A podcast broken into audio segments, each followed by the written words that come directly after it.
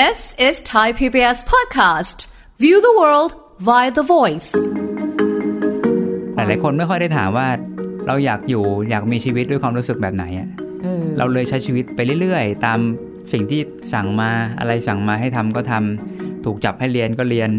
มีแฟนคนนี้แฟนบอกว่าไงก็ทำพ่อแม่บอกว่าไงเราก็ทำแต่สุดท้ายมันไม่ได้กลับมาถามว่าแล้วเราอยากใช้ชีวิตด้วยความรู้สึกไหน แค่เราต้องรู้จักตัวเองอะว่าเราอยากใช้ชีวิตด้วยความรู้สึกไหนอืมแต่แต่พวกนั้นนะครับมันเป็นเรื่องของผลลัพธ์บางครั้งความรู้สึกที่เราเบา มันไม่ได้เกิดขึ้นมาจู่ๆเบานะ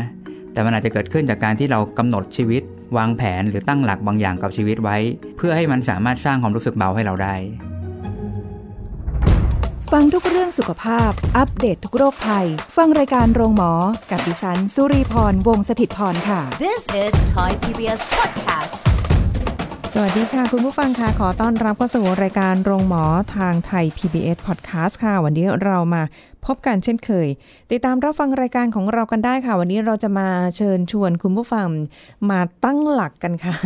ตั้งหลักนี่หมายถึงว่าเรามาตั้งหลักชีวิตกันดีกว่านะคะบางทีเราอาจจะเจอวิกฤตเจอสถานการณ์นะคะ ที่ทำให้ชีวิตเกิดความผันผวน เอียงบ้างล้มบ้างนะคะหรือว่าอาจจะแบบทำให้เรารู้สึกว่า เอ๊ะ ยังไงดีกับชีวิตไปต่อไม่ได้นะคะบางทีก็อาจจะหาจุดหลักจุดยืนกันไม่ได้ เดี๋ยวคุยกับดรสุวัวุฒิวงศ์ทางสวัสดิ์นักจิตวิทยาการปรึกษาค่ะ สวัสดีค่ะคุณเอิญค่ะครับสวัสดีครับคุณลีสวัสดีครับคุณผู้ฟังค่ะ วันนี้ก็เหมือนเป็นการคุยกันแบบภาพรวมของชีวิตคนเนาะคือแน่นอนว่าหลายคนเนี่ยอาจจะใช้ช่วงของเทศกาลในการที่จะเอ้ยเดี๋ยวอืมอืมชีวิตฉันจะได้แบบ เริ่มต้นใหม่อ่านนะคิดแล้วก็เออฉันจะทำแบบนี้แบบนี้นะ แต่ในระหว่างทางเนี่ยมันอาจจะเป็นไปได้ว่ามันไม่ได้เป็นไปตามที่เราคิดและวางแผนไว้ครับอาจจะเดินเดินไปอยู่แบบเอียงบ้างล้มบ้าง หรือว่าแบบเอ่อไม่สามารถเอาตัวเองขึ้นมาตั้งหลักตามที่ตัวเองคิดไว้อาจจะเจออะไรที่มันอืมเหมือนชีวิตไม่เป็นไปตามรุนแรงอะเนอะแผนนะเนาะเออ ก็ครับเป็นไปได้ทำให้แบบเราหลักชีวิตเรามันแบบไขว้เขวไปอ่าหรือ มันไม่เห็นเป็นอย่างที่คิดเลยอะอืมเอาไงดีล่ะทีนี้อืมต้องตั้งหลักใหม่ไหมหรือว่ามันมีแนวคิดยังไงไหมถ้าเกิดสมมติว่าเดินเดินๆอยู่แล้วแบบ ไม่เป็นไปตามหวัง อืม จริง ๆ ถ้าสมมุติไม่เป็นไปตามหวังนะครับผมคิดว่าเราอาจจะต้องกลับมาทบทวนมั้งว่า อะไรน่าทำให้เราไม่สามารถทำไปตามแผนได้ เช่น แผนที่เราตั้งไว้ มันสูงเกินจริงอืมหรือเปล่า หรืออย่างที่สองคือตอนที่เราตั้งแผนเราไม่ได้คิดเผื่อว่ามันจะมีเขาเรียกว่าตัวแทรกแซงค่ะหรือปัจจัยอื่นที่ทำให้เราทำไม่ได้ เราคิดบนแบบเหมือนมโนขึ้นมาว่าเฮ้ยมันน่าจะทำได้ มันน่าจะสะดวกมันน่าจะง่าย แต่พอทำเข้าจริงปั๊บโอ้โห เจอภาระอันนี้ เจอความขี้เกียจอันนั้น เจอธุระอันโน้นค่ะเจอสิ่งที่น่าสนใจกว่าเข้ามาแทรกแซงบางครั้งมันก็ทำให้ไอ้ตัวแผนการที่เราจะตั้งกับการใช้ชีวิตนะครับ มันก็เสียศูนย์มันก็ล้มไม่เป็นท่าได้เหมือนกันอืมเพราะงั้นของพวกนี้มันเลยต้องย้อนกลับมาถอดบทเรียนก่อนมั้ง ว่าถ้าเราอยากจะตั้งให้มันสำเร็จ อยากจะตั้งหลักให้มันได้ แต่มันกลับไม่ได้เป็นอย่างที่คาดคิด อะไรคือคำอธิบายที่ทำให้สิ่งนี้เกิดขึ้นไม่ได้อย่างเงี้ยครับอืมเพราะถ้าเราได้คำตอบปั๊บเราจะได้มานั่งดูว่าอ๋อสุดท้ายการที่ตั้งหลักอันนี้ไม่ได้ เราควรจะยอมรับมันว่า ถ้าเราตั้งแผนสูงไป หรือตั้งแผนแบบที่มันดูเกินจริงไป ยังไงมันก็ต้องล้มอยู่ดีอืม หรืออ๋อด้วยเงื่อนไขจากตอนที่เราคิดกับตอนเนี้ย มันมีอะไรบางอย่างที่แทรกแซงเข้ามา แล้วมันทำให้เราทำไม่ได้ สุดท้ายมันอาจจะจบที่การต้องต้อนรับมันก็ได้ ว่า เออ มันก็ต้องเกิดขึ้นอย่างนี้แหละค่ะมันก็อาจจะเป็นเรื่องของการตั้งหลักใหม่ บนแผนใหม่ บนเป้าหมายใหม่ หรือบนความพอดีที่มากขึ้น ว่างั้นเราจะตั้งให้มันพอดีกับตัวเองยังไงอย่างเงี้ยครับอืมเท่าที่ฟังดูมันเหมือนกับว่าคนที่มีแผนการในชีวิตก็คือแบบแบบมันมีแนวทางแหละ แล้วก็เอ่อ ทำให้ตัวเองอะสามารถกลับมามองได้ว่ามันเกิดอะไรขึ้น เป้าหมายมันสูงเกินไปไหมมันใหญ่เกินไปไหมอืมอืมอืมจนในระหว่างทางเราแบบ เออมันไปไม่ถึง แต่มันก็จะมีอีกบางคนที่แบบว่าในชีวิตนี้ฉันไม่เคยจะตั้งหลักเอ้ยฉันไม่เคยจะมีแผนอะไรเลยอืมฉันก็เดินของฉันไปเรื่อยๆแหละ แต่ว่ามันเฮ้ยมันไม่มีอะไรเลยอะอ่า บางทีชีวิตมันก็เลยไร้แก่นสาร ประมาณอย่างนั้นก็เหก็มือนไปก็มีวันๆอย่างนี้อืมใช่ใช่เพราะว่าคือจะให้ตั้งหลักอะไรล่ะในเมื่อ ในชีวิตนี้มันด้อยซึ่งโอกาส ด้อยซึ่งเอ่อคุณภาพชีวิต ด้อยซึ่งอะไรหลาย ๆ อย่างเนี่ยนะคะมันก็เลยทำให้หลายคนไม่เคยวางเป้าหมายอืมอืมมันก็เลยแบบว่าเออจะจะมาตั้งหลักชีวิตอะไรมันจะมาแบบแนวแบบเชิงวิชาการอะไรกันขนาดนั้น นี่นี่คือชีวิตจริง อืมอืมนี่คือชีวิตจริง มันความจริง มันครับไม่ต้องตั้งหลักหรอกเดินเดินๆไปแหละ เดี๋ยวมันก็ถึงเองแหละ อืมแต่อีกแบบหนึ่งอีกคนกลุ่มหนึ่งก็คือจะ เป็นคนที่แบบโอ้โหเป้าหมายชัดเจนมาก แล้วเขาอืมพุ่งเป้ามุ่งเป้าวางแผนอืมมาแบบ ต่อให้มันกี่ปีอะแต่เขายังคงมีความมุ่งมั่นอยู่ อืมอืมเออ มันก็มีแบบมีหลายแบบใช่ครับ คนหลายแบบคนแบบแบบที่พี่ลีบอกว่าเฮ้ยบางทีแบบเกิดมาไม่ได้มีโอกาสเยอะ หรืออะไรก็ตามพวกเนี้ย ผมว่าจริงๆมีสองแบบนะ แบบคนที่เขายอมจำนนไปเลยอะครับ ซึ่งอันนี้ผมคงไม่ได้ว่าอะไรเนาะแต่ผมคิดว่าแต่ละคนคงเจอความรู้สึกแบบเขาเรียกว่าสู้ไม่ไหว ได้ไม่ไม่เท่ากันอะบางคนก็สู้รู้สึกสู้ได้อีก บางคนบอกไม่ไหวแล้วอะไรเงี้ยฮะหรือบางคนท้อแท้เหลือเกิน เพราะงั้นอาจจะมีคนที่แบบทิ้งตัวว่าเออชีวิตได้แค่นี้แหละ มันก็มีค่ะเนาะซึ่งผมคงไม่ว่าอะไรถ้าเกิด ถ้าเกิดเขาเจอสิ่งที่มันสาหัสแล้วเขารู้สึกว่ามันเกินกำลัง บางทีเขาอาจจะก็แค่ต้องจบด้วยการต้องก็ต้องยอมรับอะว่าชีวิตเราจะอยู่ในแค่ประมาณนี้แหละอืมสุดท้ายถ้าเราหาความสุขเล็กๆน้อยๆกับการอยู่ชีวิตประมาณนั้นได้ จริง ๆ มันก็เป็นชีวิตที่ก็อยู่ได้ครับ เออจริง ๆ ทุก ๆ ชีวิตนะครับ ไม่ว่าจะจนหรือรวยเนาะจริง ๆ มันคือชีวิตที่อยู่ได้หมดแหละะแต่แค่อยู่ได้ดีระดับเนี่ยมันอาจจะไม่เท่ากันอ่าใช่ระดับของการอยู่ได้ดีอาจจะไม่เท่ากันอือฮึอย่างเช่นบางอะพูดเรื่องถึงสุขภาพเข้าโรงพยาบาลเงี้ยครับค่ะคนที่มีตังค์หน่อยเวลาเข้าเอกชน มันก็สามารถเข้าแล้วก็สะดวกสบาย แต่คนที่อาจจะมีฐานะไม่สูง อาจจะใช้บัตรทองสิทธิสวัสดิการสังคมแล้วแต่ อาจจะต้องไปรอคิว อาจจะได้ยาที่คุณภาพอาจจะไม่ได้สูงเท่า แต่ก็ยังได้รับสิทธินั้นอยู่ค่ะถ้าถามว่าอยู่ได้ไหมอยู่ได้ แต่แค่การอยู่ได้ดีเนี่ยอาจจะไม่เท่ากันอืมทีเนี้ยครับมันจะมีคนที่ต้องรับสภาพ กับคนที่อยากจะต่อสู้เพื่อให้หลุดพ้นจากสภาพนี้ ถูกไหมครับ อันเนี้ยมันเลยทำให้มันก็จะมีทั้งคนที่ติดอยู่ในชั้นเดิม กับคนที่สามารถทะลุผ่านไปได้ อันนี้ขึ้นอยู่กับเขาเรียกว่าการขวนขวายของเขาด้วย รวมถึงการพยายามศึกษาหาความรู้ของเขาด้วย ซึ่งการศึกษาบางครั้งมันอาจจะไม่ได้เกิดขึ้นจากแค่ระบบการศึกษาก็ได้นะ อาจจะไม่ใช่แบบต้องจบวุฒิอะไรก็ได้นะ บางครั้งหลาย ๆ คนนะครับ ก็สามารถร่ำรวยได้ หรือสามารถหลุดพ้นจากเขาเรียกว่าชนชั้นเดิมของตัวเองได้ ผ่านการคล้ายๆมีการคิดนอกกรอบ จากจุดที่เขาอยู่ หรืออาจจะเห็นตัวอย่าง จากคล้ายๆ คนที่ประสบความสำเร็จในชีวิตคนอื่น ๆ ที่เขาอาจจะอยู่ตามหน้าข่าว บางครั้งก็อยู่บนหน้าเว็บไซต์ บางครั้งเดินไปเข้าร้านหนังสือ แล้วก็เห็นประวัติชีวิตคนบางคนแล้วก็นั่งอ่าน แล้วก็ได้ไอเดียมาก็มี หรือคนบางคนโชคดีทำงานแล้วติดตามนายที่มีเขาเรียกว่าวิสัยทัศน์ และนายได้ถ่ายทอดองค์ความรู้บางอย่าง หรือมุมมองบางอย่างให้แก่เรา บางครั้งจากคนที่เคย อาจจะไม่ได้มีความรู้หรือไม่ได้เห็นชีวิตที่มันแบบมีความพลิกแพลงได้ ก็กลายเป็นว่าได้รับอิทธิพลตรงเนี้ยเป็นองค์ความรู้เป็นวิธีคิด ให้รู้ว่าจริง ๆ ชีวิตมันมีวิธีการพลิกแพลง เพื่อให้เราหลุดพ้นจากตรงนี้ได้อืมบางคนก็เลยสามารถหลุดได้ก็ตั้งหลักได้อย่างเงี้ยครับแสดงว่าหลักชีวิตเนี่ยมันมันไม่ใช่ว่าคือ เกิดครั้งเดียวแล้วมันหายไปเลย เสียงมันมันอืมมันจะเกิดเมื่อไหร่ อีกครั้งหนึ่งก็ได้ถึงแม้ว่าเราจะเคยทิ้งตัวไปแล้ว ใช่ครับ แต่ว่าบางทีมันอาจจะจังหวะและโอกาสไปเจอบางสิ่งบางอย่างเข้าทำให้เราแบบตั้งหลักได้ก็มีขึ้นมาหรือบางครั้งจู่ๆปุ๊บปั๊บก็นึกขึ้นมาเอ้ยอยากทำวันนี้อยากจะลองออกไปหาแรงบันดาลใจ ก็อาจจะตั้งหลักได้เฉยเลยก็มี ก็มันก็แสดงว่า อ่า ไม่แน่ไม่นอน แต่แค่ว่าให้ให้เหมือนกับว่าเราต้องมีแรงบันดาลใจอยู่บ้างอ่า มันไม่ใช่แบครับบว่าทิ้งตัวไปแล้วก็เออช่างมันปล่อยชะตาชีวิตเป็นไปตามนั้นอืมอืมอะไรอย่างนี้ใช่ไหมใช่ครับ อืม ก็เหมือนกับว่า ทีนี้เราก็ต้องต้องเหมือนกับอย่างที่ ถ้าเราจะตั้งหลักเนี่ย เราต้องมาคุยกับตัวเองก่อนไหมอะแน่นอนครับ บางครั้งเราคงต้องถามก่อนว่าชีวิตเราอยากได้ความรู้สึกไหนในการอยู่อะผมว่าตรงนี้สำคัญนะคหวามลายๆคนไม่ค่อยได้ถามว่า เราอยากอยู่อยากมีชีวิตด้วยความรู้สึกแบบไหนอะเออเราเลยใช้ชีวิตไปเรื่อยๆ ตามสิ่งที่สั่งมาอะไรสั่งมาให้ทำก็ทำ ถูกจับให้เรียนก็เรียนอืมมีแฟนคนนี้แฟนบอกว่าไงก็ทำพ่อแม่บอกว่าไงเราก็ทำอันนี้เขาเรียกว่าคนหัวอ่อนเปล่าอาจจะเรียกหัวอ่อนก็ได้แต่สุดท้ายมันไม่ได้กลับมาถามว่าแล้วเราอยากใช้ชีวิตด้วยความรู้สึกไหนอะไรอย่างเงี้ยครับอืมเออเนอะไม่เคยถาม อืมอย่างอย่างผมเองเนี่ยเป็นคนที่พอผ่านชีวิตมาเยอะเนาะสิ่งที่ผมจะบอกจะบอกผ่านเยอะก็ดูแก่ เรียกว่าสังเกตตัวเองมาเยอะประมาณหนึ่งรวมถึงได้ฟังชีวิตคนมาเยอะประมาณหนึ่งผมได้ข้อสรุปกับตัวเองว่า ความรู้สึกที่ผมอยากมีกับการใช้ชีวิตน่ะ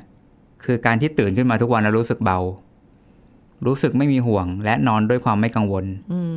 มและอยากรู้สึกใช้ชีวิตด้วยความเบาๆโปร่งๆอย่างเงี้ยไปทุกๆวันที่มีชีวิตนะครับอืมอันเนี้ยคือความรู้สึกที่ผมให้กับตัวเองว่า ความรู้สึกแบบเนี้ยมันดีจังเลยนะ ในการที่เรามีชีวิตอยู่ เป็นเพราะว่าเราฟังชีวิตคนอื่นมาเยอะมันเลยทำให้เรารู้สึกเหมือนแบบ เออฉันมีแค่นี้ฉันแค่มันี้นพอแล้วอะไรอย่างเงี้ยป่ะมันไม่ใช่แค่ฟังอะครับมันเป็นเรื่องของการที่เรามีประสบการณ์ในการสัมผัสความหนักความเบาจากชีวิตตัวเองด้วยอืมเราเคยได้อยู่ในโมเมนต์แบบนี้ แล้วรู้สึกชีวิตมันหนักจังค่ะ มันจะอึดอัดมันจะไม่ชอบ แล้วก็จะมีโมเมนต์ที่เราเคยได้หลุดพ้นจากสิ่งนั้น แล้วรู้สึกว่าเฮ้ยการรู้สึกปลอดโปร่ง มันเป็นแบบนี้ เราจะเกิดการเปรียบเทียบอะครับ ว่าวันเนี้ยเราปลอดโปร่ง ส่วนไอ้ตอนนู้นอะเรารู้สึกอึดอัดอืมฮึ และในวันที่ปลอดโปร่งมันอาจจะมีวันที่เราอาจจะเกิดเจอสถานการณ์บางอย่าง แล้วมันกำลังเข้าใกล้ความอึดอัด เราจะเริ่มเกิดการเปรียบเทียบว่า เอาจริงจะให้เลือกอะเราชอบความรู้สึกโปร่ง อันนี้มันจะเป็นความคิดของคนที่มาในระดับหนึ่งแล้ว แล้วก็ครัจะบเริ่มรู้สึกว่า มันมีมันมีอะไรที่เราได้เห็นได้ผ่านมาเยอะ เราก็จะเริ่มรู้สึกว่าอืมเออ แค่นี้ก็เพียงพอละอืมสำหรับของเรา หรือแต่ละคนอาจจะอาจจะมีความรู้สึกว่ามากกว่าของที่คุณเอิญรู้สึกก็ได้ว่าแบบตื่นมา ฉันอาจจะแค่ว่าไม่ได้อยากแค่เบาอะ แต่ฉันอยากจะได้แบบวันเนี้ยโอ้โหเป็นวันที่แฮปปี้ฉันหาเงินได้เยอะมได้เงินมาเป็นแบบจำนวนมาก ๆ ตามที่ใจอืมต้องการ อันนี้ก็ได้ไม่เป็นไรได้ไม่ว่ากันครับเออใช่สุดท้ายอย่างที่บอกนะว่า แค่แค่เราต้องรู้จักตัวเองอะว่าเราอยากใช้ชีวิตด้วยความรู้สึกไหนอืมแต่แต่พวกนั้นนะครับมันเป็นเรื่องของผลลัพธ์ บางครั้งความรู้สึกที่เราเบา มันไม่ได้เกิดขึ้นมาจู่ๆเบานะ แต่มันอาจจะเกิดขึ้นจากการที่เรากำหนดชีวิต วางแผนหรือตั้งหลักบางอย่างกับชีวิตไว้เพื่อให้มันสามารถสร้างความรู้สึกเบาให้เราได้อืมอ่า เช่นสมมติอะผมเล่าเล่าตัวอย่างยกตัวยกของตัวเองนี่แหละอะเช่น เอ่อผมอาจจะเคยมีประสบการณ์ในการร่วมงานเป็นทีม แล้วเจอทีมที่ไม่เข้ากัน แล้วรู้สึกว่าการทำงานเป็นทีมแบบเนี้ย มันอึดอัดอืมมันทำให้เราไม่ชอบงานตัวเอง กับบางช่วงที่รู้สึกว่า เฮ้ย พองานเนี้ยเราได้คิดจากตัวเอง คิดจากไอเดียเรา แล้วมันได้ทำจากที่เราควบคุมได้เอง มันเป็นตัวเองฮะ มันรู้สึกสนุกมันรู้สึกเบาอืมอย่างเงี้ยมันก็เกิดการเปรียบเทียบ เพราะงั้นพอผมเข้าใจตัวเองว่าอ๋อพอเราเลือกทางนี้ แล้วมันรู้สึกสบายใจแฮะ กับการจะปรับจะขยับจะคิดจะลงมือ มันเป็นเรามาก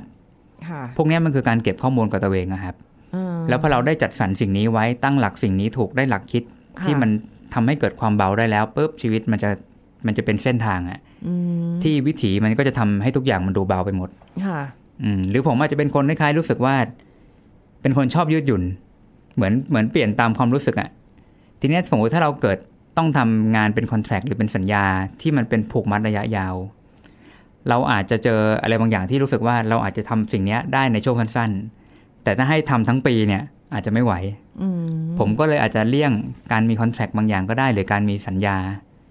เพื่อเพื่อให้มันไม่ต้องถูกผูกมัด แล้วผมรู้สึกอึดอัดเป็นระยะยาว หรือมันดิ้นออกไม่ได้ค่ะอย่างเงี้ยครับ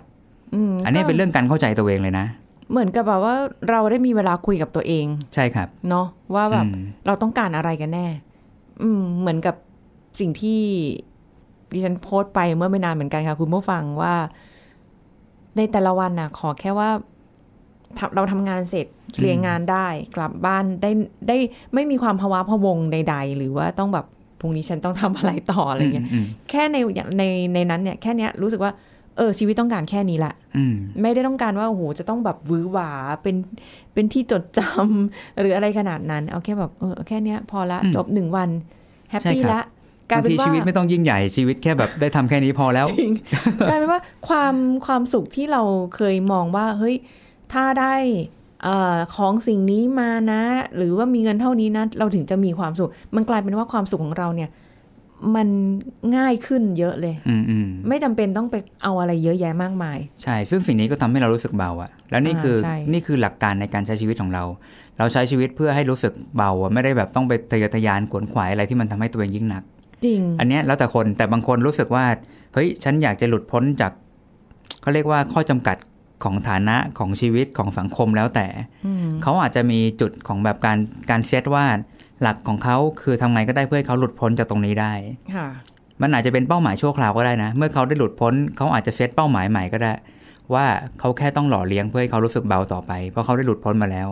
แต่เขาแค่ต้องระวังความทะเยอทะยานที่ต้องไปขึ้นอีกแบบไม่พออย่างเงี้ยครับอืมเพราะฉะนั้นแสดงว่าคือการ การกลับมาถามตัวเองก็คืออมสิ่งที่อืมจำเป็นมาก ๆ เลยใช่ครับ ว่าเราต้องการแบบไหนชีวิตแบบไหใช่นใช่ซึ่งไม่ผิดนะถ้าบางคนบอกว่าไม่มีเป้าหมายที่สูงขนาดนั้นคือจะไปให้ถึง ถ้าชอบก็ทำไม่ไม่ไม่เป็นไรเลยไม่ไม่ไม่ว่าเลย แต่ว่าบางคนบอก เอ้ย ขยับลงมาหน่อย เพราะว่าเคยแล้วตั้งเป้าหมายไว้ไกลมากเลย กลายเป็นว่า มันเหนื่อยอะ เหนื่อย โอ้โห มันไปไม่ถึงทรมานสักทีแล้วมันทุกข์อะ เออเอาเอาน้อยลงมาหน่อยอะถึงแล้วโอเคอ่า happy ก็ใช่เป็นครับไปได้เนาะอือฮึใช่ซึ่งต้องบอกว่าหลาย ๆ คนนะครับ ไม่ค่อยมีโอกาสได้คุยกับตัวเองเรื่องนี้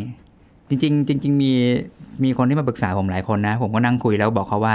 บางทีเรื่องเนี้ยเราอาจจะต้องใช้เวลาในการคุยกับตัวเองหรือถามตัวเองให้มากขึ้นอืมแล้วผมก็ถามเขาว่า เรื่องเนี้ยปกติมีเวลาได้คุยกับตัวเองบ้างไหม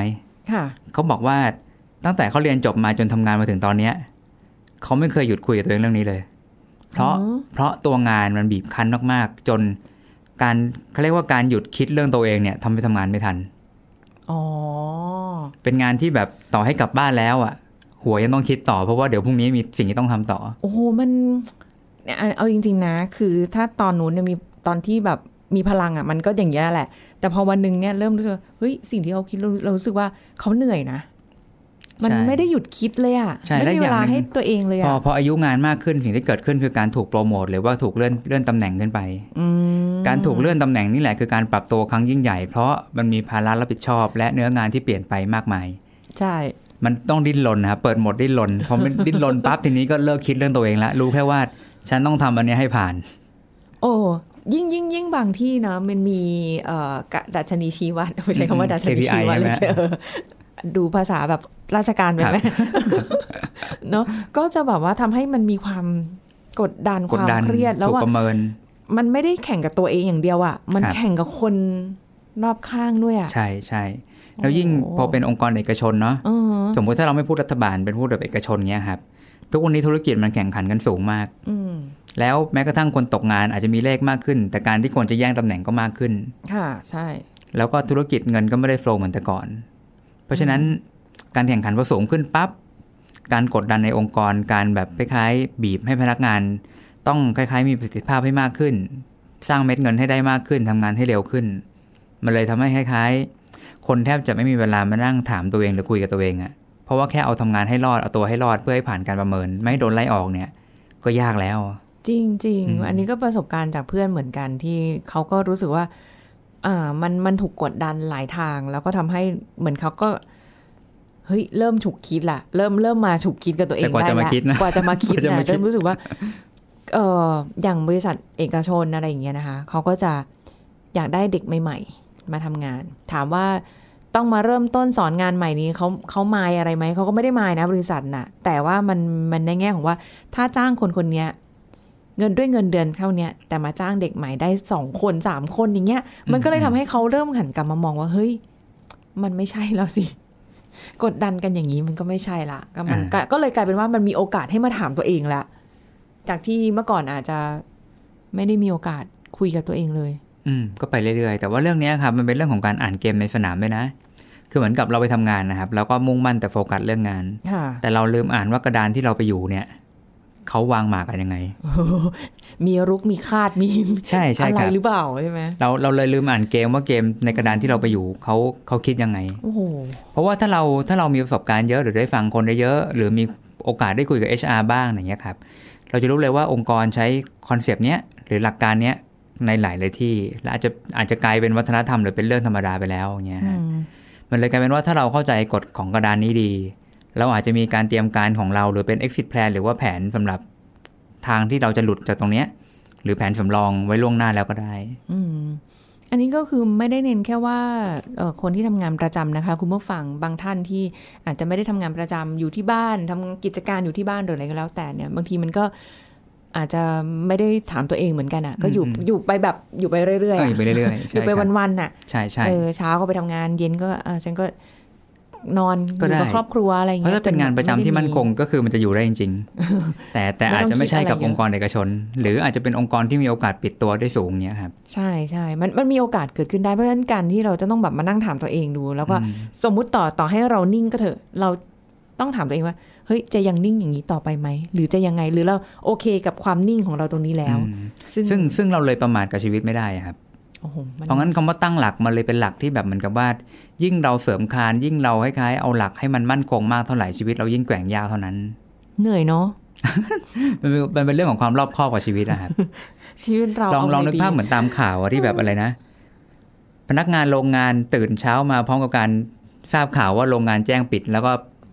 ฟ้าเลย์ออฟผ่าทุกคน เออ ไม่ได้เตรียมตัวเลย ไม่เตรียมอะเลยไม่มีหลักอะไรให้ยึดเลยครับ พอเออล่วงมันก็ล่วงเลยอย่างเงี้ยหรืออย่างแบบโควิดอยู่ๆโผล่มาอย่างเงี้ยปุ๊บอ่าโอ้โหหลายกิจการต้องปิดตัวใช่เราต้องเพราะหยุดงั้นงานกันไปเงินหลายเงินสำรองาชีพและหนี้สินมันเลยเป็นสิ่งที่เราจะต้องคำนึงถึง ถ้ามีเงินสำรองมากพออย่างเงี้ยครับมันก็เหมือนมีหลักอะไรให้เรายึดบ้างว่า โอเค ตกงานแต่มีเงินสำรองค่ะ แต่นึกภาพว่าต่อให้มีเงินสำรอง แต่มีหนี้สินด้วยถ้าเราสร้างภาระหนี้สินผ่อนไปเยอะ แล้วจะเอาเงินที่ไหนไปจ่ายอย่างเงี้ยครับหลักก็จะมีปัญหาละ เออก็เลยเป็นว่าตอนนี้เริ่มมีเวลามาคิดกับตัวเองแล้วอ่า ควรควรคิดเพราะชีวิตเป็นเรื่องที่เขาเรียกว่าจริง ๆ มันซับซ้อนขึ้น ซับซ้อนขึ้นตามยุคสมัยค่ะที่ผ่านมามันอาจจะไม่ซับซ้อนอย่างนี้ก็ได้นะ แต่ทุกวันนี้มันซับซ้อนขึ้น เพราะว่ามันมีสิ่งล่อลวงให้เราแกว่งหรือให้เราเป๋ได้เยอะ โอ้โหมากมากมากเยจอะริงๆ ต้องระวังด้วยนะคะ สมัยยุคเราเป็นคนป่าจะไม่มีคำว่าหนี้สินก็ได้นะเออแต่ตอนนี้ก็บางที อยู่ๆนอกจากจะมีหนี้สินแล้วบางที อยู่ๆเงินเราหายไปเลยก็มีนะคะ ก็มีโดนขโมยเออดิจิตอลขโมยแบบดิจิตอลอืมอย่าไปกดลิงก์นะคะ นี่ขอเสริมแทรกเข้าไปอีกครันิบดหนึ่งนะคะเพราะว่าเดี๋ยวชีวิตเราจะเป๋ค่ะ มันจะตั้งหลักไม่ได้ จากบางทีเราอาจจะมีเงินอยู่ในบัญชีอยู่อย่างเงี้ย ใครก็ไม่รู้มาเอาไปง่ายง่ายๆปุ๊บล้มเลยอืมหลายคนก็เป็นอย่างนั้นนะคะ ต้องอืมระวังด้วยอืมแสดงว่าเราถามแค่ว่าเราต้องการอะไรอย่างเดียวไม่พอแล้วมันต้องมีอะไรมากกว่านั้น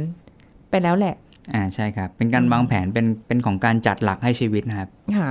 ถ้าเราถ้าเรามีหลักของการใช้ชีวิต เราเราเซตหลักจากการเข้าใจตัวเอง ไม่พอเนาะเราเข้าใจความเป็นไปของโลกด้วยอย่างเงี้ยครับบางทีการตัดจัดหลักการของเรามันจะสอดคล้องไปกับความเป็นไปของโลกอืมแล้วมันก็ทำให้ชีวิตมันง่ายขึ้นค่ะคืออะไรก็ได้ตอนนี้มันกลายเป็นว่าการทำให้ชีวิตเราง่ายขึ้นเนี่ย รู้สึกว่ามันน่าจะดีกว่า ใช่ครับทุกข์ให้น้อยที่สุด ใช่ใช่อืมอันนี้คือแบบจริง ๆ เคยตั้งคอนเซปต์ว่า ทุกข์ให้น้อยที่สุด ความสุขขอให้มี นิดๆหน่อยๆก็ได้ครับให้มันได้รู้สึกว่า เออ ความสุขมันคืออะไรอืมอืมแต่เราก็ไม่ได้หมายความว่าเราจะไม่ทุกข์เลย จนไม่อืมรู้จักความทุกข์เลยใช่ครับเพราะไม่งั้นแล้วเดี๋ยวพอวันหนึ่งที่มาทุกข์ปุ๊บเราก็จะรับมือไม่ได้ อืมไม่ไหว เราต้องครับเขาเรียกว่าอะไรนะวางแผนชีวิต เราต้องเรียกว่า อยู่บนความไม่ประมาท ใช่ครับ ไปเรื่อยมีสติๆแต่บางทีก็สติแตกเหมือนกัน ถามตัวเองบ่อยๆนะว่าเรายังมาถูกทางอยู่หรือเปล่านะ ถามตัวเองบ่อยๆแล้วกันเออ ใช่ใช่ใช่ไม่ได้ถามครั้งเดียวแล้วว่าว่าหายไปเลยเนาะอ่าเราต้องถามตลอดเช็คระยะบ่อยเวๆลาเช็คใช่ไหมบ่อยๆใช่ครับอืมว่าเช็คด้วยความรู้สึกแหละว่าแบบทุกวันนี้ยังอยู่ยังอยู่ดีมีสุขไหมถามตัวเองดู แล้วยังโอเคอยู่ไหมใช่ครับแต่ถ้ามันมีอะไรที่เอ๊ะขึ้นมานิดนึง แสดงว่ามันต้องมีอะไรแล้วใช่ไหมอ่าซึ่งอะไรนั้นคืออะไรก็ต้องไปย้อนดูว่าคืออะไรก็ไม่ได้ยากไม่ได้เข้าใจยากนะจริง ๆ แล้วอะอืมเออ แต่ว่าถ้าถ้าเราแบบรู้ว่าบางอย่างมันเกินพอดีเรากลับมาให้มันพอดี อะไรบางอย่างที่เราไม่เคยได้ได้ตั้งหลักเราไม่ได้มองเอาไว้ เราก็หันกลับมามองอืมใช้ประสบการณ์ของตัวเรานี่แหละเนาะจะเป็นตัวที่ บอกเราได้ อย่างบางคนอืมอุ้ยบางทีเราอาจจะยังไม่ได้ประสบการณ์เยอะแต่ฟังจากคนอื่นก็ได้นะอืมเขาเป็นหนังสือที่ดีได้เหมือนกันนะอืมโดยเฉพาะบางอย่างแบบ บางคนอาจจะมองว่าอุ้ยทำไมเขาประสบความสำเร็จน่ะ เรามองแต่ปลายทาง แต่ระหว่างทางของเขาอะเราอาจจะไม่รู้เลยว่าโอ้โหกว่าเขาเขาจะผ่านอะไรมาเขาคิดอะไรมาบ้าง ใช่ใช่ครับใช่หรือบางครั้งการที่ประสบความสำเร็จในคนคนหนึ่งอะมันจะเกิดการเรียนแบบแบบเดียวกันเดินแบบเดียวกันไปเลยอย่างเงี้ยคุณเอิญ มันก็มีโอกาสที่เราจะไม่ได้เหมือนเขาก็เป็นไปได้เหมือนกันใช่ไหมใช่ใช่ครับเออเพราะเห็นหลาย ๆ ครั้งอะที่แบบ เชิญชวนกันทำธุรกิจแล้วสุดท้ายคืออาแบรบมณ์จม ไปไม่ได้อ่าทำไมเราไม่ได้อย่างเขาครับมันมีหลายปัจจัยนะคะคุณหลายปัผู้จจัฟัยงใช่ครับเออมันก็คือเลยทำให้คุณเอิญย้ำว่า ระหว่างทางนี้ ถามตัวเองตลอดตลอดนะจ๊ะอ่าว่ายังใช่ไหม ถ้าไม่ใช่ทำไง ก็กลับมาถามว่าไม่ใช่ได้ยังไงและอะไรที่ใช่อย่างเงี้ยครับ อืมต้องกลับมานั่งถามตัวเองใหม่อีก ใช่ของพวกนี้สุดท้ายผมว่าเป็นการคุยกับตัวเองตลอดตลอดทางอะงึมพึมงำพึมพำกับตัวเองงำไปพึมพำหรือหาคนคุยก็ได้ หาคนชวนคุยแลกเปลี่ยนไอเดียก็ได้อ๋อหรือถ้าสงสัยจริงๆก็มานั่งคุยกับนักจิตวิทยาก็ได้ อันนี้ง่ายกว่า เออเนาะใช่ครับกูอาจจะได้คำตอบที่ดี จะได้เจาะขึ้นมจลยงเป็นแบบชีวิตเราไปเลยอย่างเงี้ยอืมอืม เพราะฉะนั้นก็คือเอาแหละหาหาตัวเองให้เจอหาทางใช่ครับของตัวเองให้เจอ เพราะทางของเขาอาจจะไม่ได้เป็นทางของเรา ไม่ได้เหมาะกับเราก็ได้ ใช่ออเพราะว่าเพราะต้องบอกว่าการที่เราพูดเรื่องนี้ครับ เราเราไม่แน่ใจผู้ฟังกำลังเจอปัญหาอะไรบ้าง มันเลยมันเลยค่อนข้างกว้างเรานะเอาพยพยายามกว้างไว้ใช่ก่อนแต่การการคุยกับนักจิตวิทยาเนี่ยครับต้องบอกว่าหลาย ๆคนมาหานักจิตวิทยาโดยตรง เพราะว่าเขาหาหลักการของตัวเองไม่เจอแล้วว่าชีวิตควรใช้ยังไงเขาเริ่มหลงทาง การมาคุยเนี่ยมันจะเหมือนกับได้ ได้ทำให้เราได้ข้อสรุปเกี่ยวกับบุคลิกเขาเกี่ยวกับการประวัติการเติบโตเขาวิธีคิดสิ่งที่เขาผ่านมา โอ้โห ย้อนไปขนาดนั้นเลยเหรอ ใช่ครับ มันจะเห็นเหมือนต้นไม้อะเหมือนรากเลยก็แบบต้นไม้ต้นนี้คือเผ่าพันธุ์อะไรเงี้ยฮะโอ้อย่างถ้าอย่างเงี้ยเราไม่เคยถามตัวเองได้ได้ไปขนาดนั้นนะ มันกลายเป็นว่าต้องต้องคุยใช่ไหมจริง ๆ ของพวกนี้มันสามารถสังเกตหรือเก็บข้อมูลกับตัวเองได้ตลอดทั้งชีวิตนะแต่บางทีคนเราไม่ค่อยเก็บข้อมูลกับตัวเองนะครับค่ะแต่พอพอพอเราเป็นนักจิตวิทยาฟังปั๊บเราจะเริ่มเก็บข้อมูลจากเขาว่า เอ๊ะ จากการฟังเขาเขาเป็นบุคลิกประมาณไหนหน้าเขาน่าจะเป็นเผ่าประมาณไหนหน้าอย่างเงี้ยครับ เราจะเริ่มเห็นจริตหรือว่าโดยนิสัยพื้นพื้นนิสัยของเขาโดยธรรมชาติว่าอ๋อเขาจะรู้สึกทุกข์ในบริบทนี้เขาจะรู้สึกสุขจากสถานการณ์อย่างนี้อืมเราจะเริ่มเห็นธรรมชาติที่เป็นเป็นแพทเทิร์นหรือเป็นสิ่งที่มันซ้ำแล้วซ้ำอีกในชีวิตเขาอะจนจุดเนี้ยจะเป็นจุดที่ทำให้เราได้ย้อนกลับไปสะท้อนอะแล้วบอกเขาว่าเนี่ยถ้าเราสังเกตนะ สิ่งที่จะหล่อเลี้ยงให้เขาเป็นสุขได้เนี่ยมันจะต้องอยู่ใน frame ประมาณเนี้ยอยู่ในกรอบประมาณเนี้ยอืม ถ้าเราสามารถพาตัวเองให้ไปอยู่ในกรอบประมาณนี้ได้ การันตีเลยชีวิต happy แน่นอน คือเหมือนพอพอมีคน guideline ให้อะใช่ครับเหมือนเหมือนเหมือนรู้เขารู้เรามากกว่าตัวเราเอง รู้จักตัวเองอ่าอย่างเงี้ยเนาะมันก็จะได้แบบ ไม่หลงทางนานเกินไปอะบางใช่ทีเราใช่เสียครับเวลาไปกับการหลงทางไปไปกับอะไรไปก็ไหนไม่ก็รู้ไม่อะรู้ แล้วก็โดนคนอื่น คนโน้นคนนี้โน้มน้าว แล้วก็ให้คำตอบลวงมๆหรืออาจจะเป็นคำตอบที่เขาอาจจะเหมาะกับตัวเองแต่ไม่เหมาะกับเราก็ได้ ใช่อย่างเงี้ยใช่ครับเพราะฉะนั้นก็คือใช้วิธีทางลัดนิดนึงใช่นะคะคุยกับนักจิตวิทยาได้ครับ ยินดีครับผม ไม่ได้ขาย ยังมีคิวใช่ไหมอะวันนี้ก็เป็นเป็นแนวทางกว้างๆให้ให้ได้รู้ว่าแต่แต่จริง ๆ แล้วแก่นคือการ หันมาถามตัวเอง ตั้งหลักกับครับตัวเองดูว่า เออที่ผ่านมามันเป็นยังไง แล้วทำไมมันถึงยังยังไม่ได้เป้าตามเป้าหมายที่วางไว้ หรือว่ามันหลุดอะไรไป หรือว่ามันขาดอะไรไป ก็แต่งเติมเพิ่มอะไรไป แต่ถ้าเกิดว่า เอ้ยมันก็ยังหาทางไม่ได้จริง ๆ บางทีมันมันไม่มีคำตอบจริง ๆ เพราะเราเราเป็นคนตัวเราเองที่เรามองอะแต่ไม่ใช่คนอื่นมอง คนอื่นมองจะเห็น ตัวเราจะไม่เห็นดังนั้นก็อาจจะต้องรบกวนสายตาครับของนักจิตวิทยา ได้ครับผม ขอบคุณคุณเอิญค่ะครับสวัสดีครับค่ะ หมดเวลาแล้วค่ะคุณผู้ฟังคะพบกันใหม่ครั้งหน้านะคะ ขอบคุณที่ติดตามรับฟัง สวัสดีค่ะ This is Thai PBS Podcast. FWB หรือ Friend with Benefit มีความหมายและเป็นความสัมพันธ์เชิงเพศสัมพันธ์ในรูปแบบใด ผู้ช่วยศาสตราจารย์ดรจันวิพาดิลกสัมพันธ์ ผู้เชี่ยวชาญด้านความสัมพันธ์และครอบครัว มาเล่าให้ฟังครับ friend with benefitness ถ้าแปลเป็นไทยมันก็จะหมายถึงความสัมพันธ์แบบเพื่อน ที่สามารถมีเพศสัมพันธ์ได้